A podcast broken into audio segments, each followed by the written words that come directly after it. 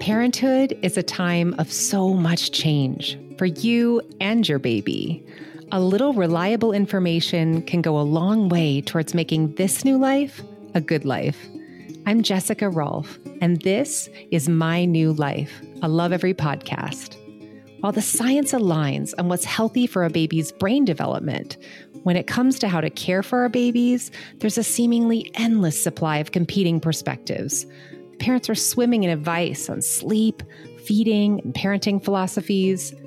In this season of the podcast, we aim to provide a variety of curated perspectives so you can make informed choices for your family. The so called Mozart effect first entered the public conscience in the early 90s. The theory goes that listening to classical music while pregnant will make your baby smarter. Since we spent a lot of time talking about how babies become smarter on My New Life, we figured we better dig into this theory and get it straight once and for all. Here to illuminate us on the effects of playing Mozart to your baby in utero is Dr. Thomas Dardarian. He is an OBGYN at Axia Women's Health and past president of the American College of Osteopathic Obstetricians and Gynecologists. Welcome, Dr. Dardarian. Good afternoon, and thank you so very much for having me. So I would love to jump right into it. Can you give it to us straight? We've seen images of moms, you know, with a headphone strapped to their bellies. Does playing Mozart while pregnant make our babies smarter? Honestly, the short answer is we don't know. The data is really inconclusive. There were some early studies that looked at college age students. There were some studies that looked at kids who were in elementary school, and even some studies looking at rats exposed to classical music or even chick eggs exposed to classical music and how they did in spatial relations after they were born uh, and making their way through mazes. So, long and short, we don't think so. But again, you don't have a great randomized trial that's going to say yes or no to that answer. Can we dig into a little bit more of this chicks and rats and their exposure to music before birth? Because that's the only study that we have that is related to music before birth, right? In in utero. They talked about how it generated new neurons in the brain's memory focused hippocampus. Is that something that is real? Can you talk to me about what happened with those chicks and rats if we wanted to make the leap to humans? Well, what we look at is really the action of stress, um, cortisol, epinephrine, and norepinephrine, and that's effect on the brain itself. And the idea being that during evolutionary development, if you can decrease your cortisol response, suppress the epinephrine and norepinephrine, that may that may lead to better neuronal development. Again, in uh, particular what you were speaking about at the level of the hippocampus, which then in turn may lead to better outcomes. But more so, the benefit is, I believe, and I believe the study bears out on this, is is the music calming and soothing to the carrier?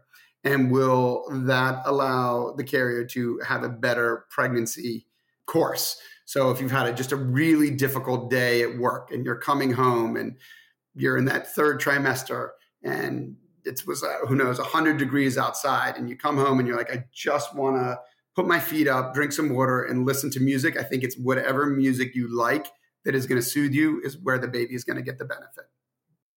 Okay, so if relaxing, listening to music can be beneficial to both mother and baby by virtue of reducing the mother's stress.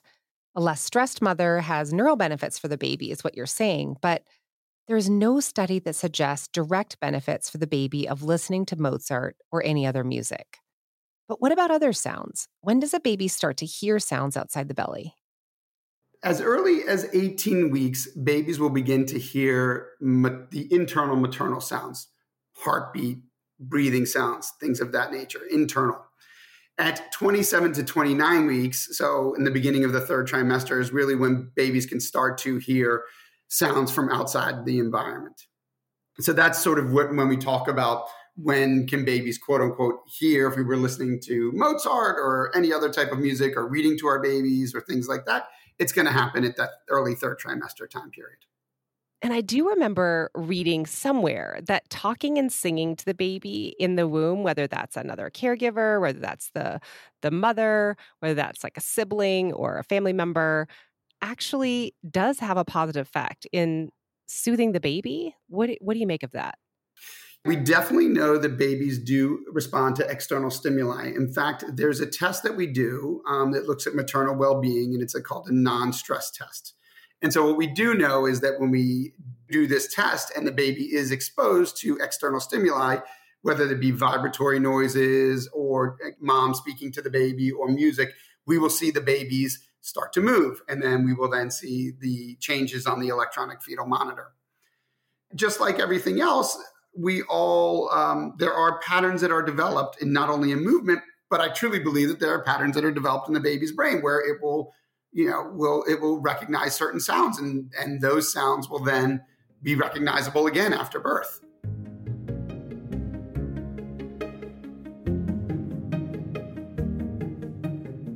Did you know that 85% of your child's brain is developed by age three? The Play Kits by Lovevery are an easy way to support your child's learning. Each kit includes expert designed toys and activities that build important skills and inspire your child through stage based play. When you sign up for the Play Kits, we deliver a box to your home every two to three months that's matched your child's age and what they're hungry to learn. Lovevery provides the map to help you confidently guide your child's learning. Unlock the joy of intentional play.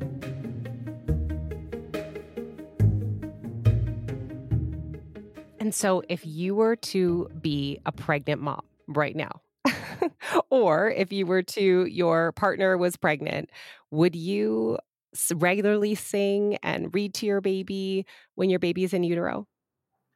Well, I'm not going to regularly sing because I have a terrible voice. So, but um, I think it is important. Yes, I think interaction during pregnancy is extremely important on, on a couple fronts. Number one, I kind of joke about my voice, but honestly, it's the engagement, right? So if my partner, my significant other is pregnant and I'm engaged in that pregnancy and I'm and I say like, "Oh, you know what? I'm want to read to the baby tonight or I'm going to read a book to the baby tonight." That shows that I am a partner through this journey, and I think that has some very positive outcomes. I think maternal bonding um, or I should say, in just in general, bonding um, is very important as well. So reading to the carry, uh, reading to the baby that you're carrying as well, very very important. And then again, just going through the journey together is going to provide some comfort, knowing that you're not doing this alone, knowing that you're excited leading to decreased cortisol levels, decreased stress levels, and just really allowing for a happy, healthy environment for the baby to grow in. Okay, so now I'm going to get a little bit more nerdy though. I get it on the softer side. I get on the attachment and the sort of the general benefits. What about repetitive prenatal reading of a single story? Let's say you just read Goodnight Moon every night to this baby in utero for weeks. I feel like I heard that there was some kind of study that said that newborns then recognized and had a preference for that story. Is that something that you know about? And then is there anything positive about that? Is that good to recognize and have a preference for that story? Sure. I think that's a great question. And to be honest with you, I did not read that study. I've not seen that study. And so I don't know that in particular that it's Goodnight Moon or one particular story. Again, I just think that there's so many confounding variables that I just think that it's just the action itself of engaging, hearing voices, hearing inflections, hearing tones really does is what we're looking for. And that makes sense because when we think about how babies understand language, it's fascinating to think that they're language learning in the sense that they can hear the sort of rhythms and recognize voice and tone can begin before they're even born. It's a really fascinating concept. I, you know, I know sometimes we worry about going to a loud concert or, you know, actually damaging a baby's ears while they're in utero.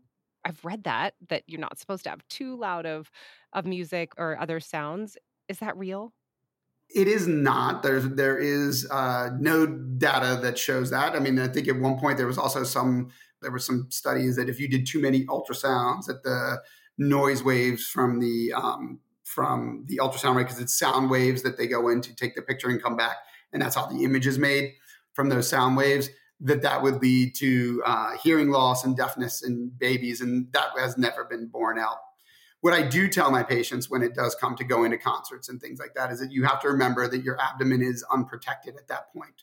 So if you're going to be somewhere where perhaps someone might be imbibing and you're at risk of getting bumped into, you know, certainly I would not recommend going into quote unquote the non seated area or the general admission area where people are going to be dancing around.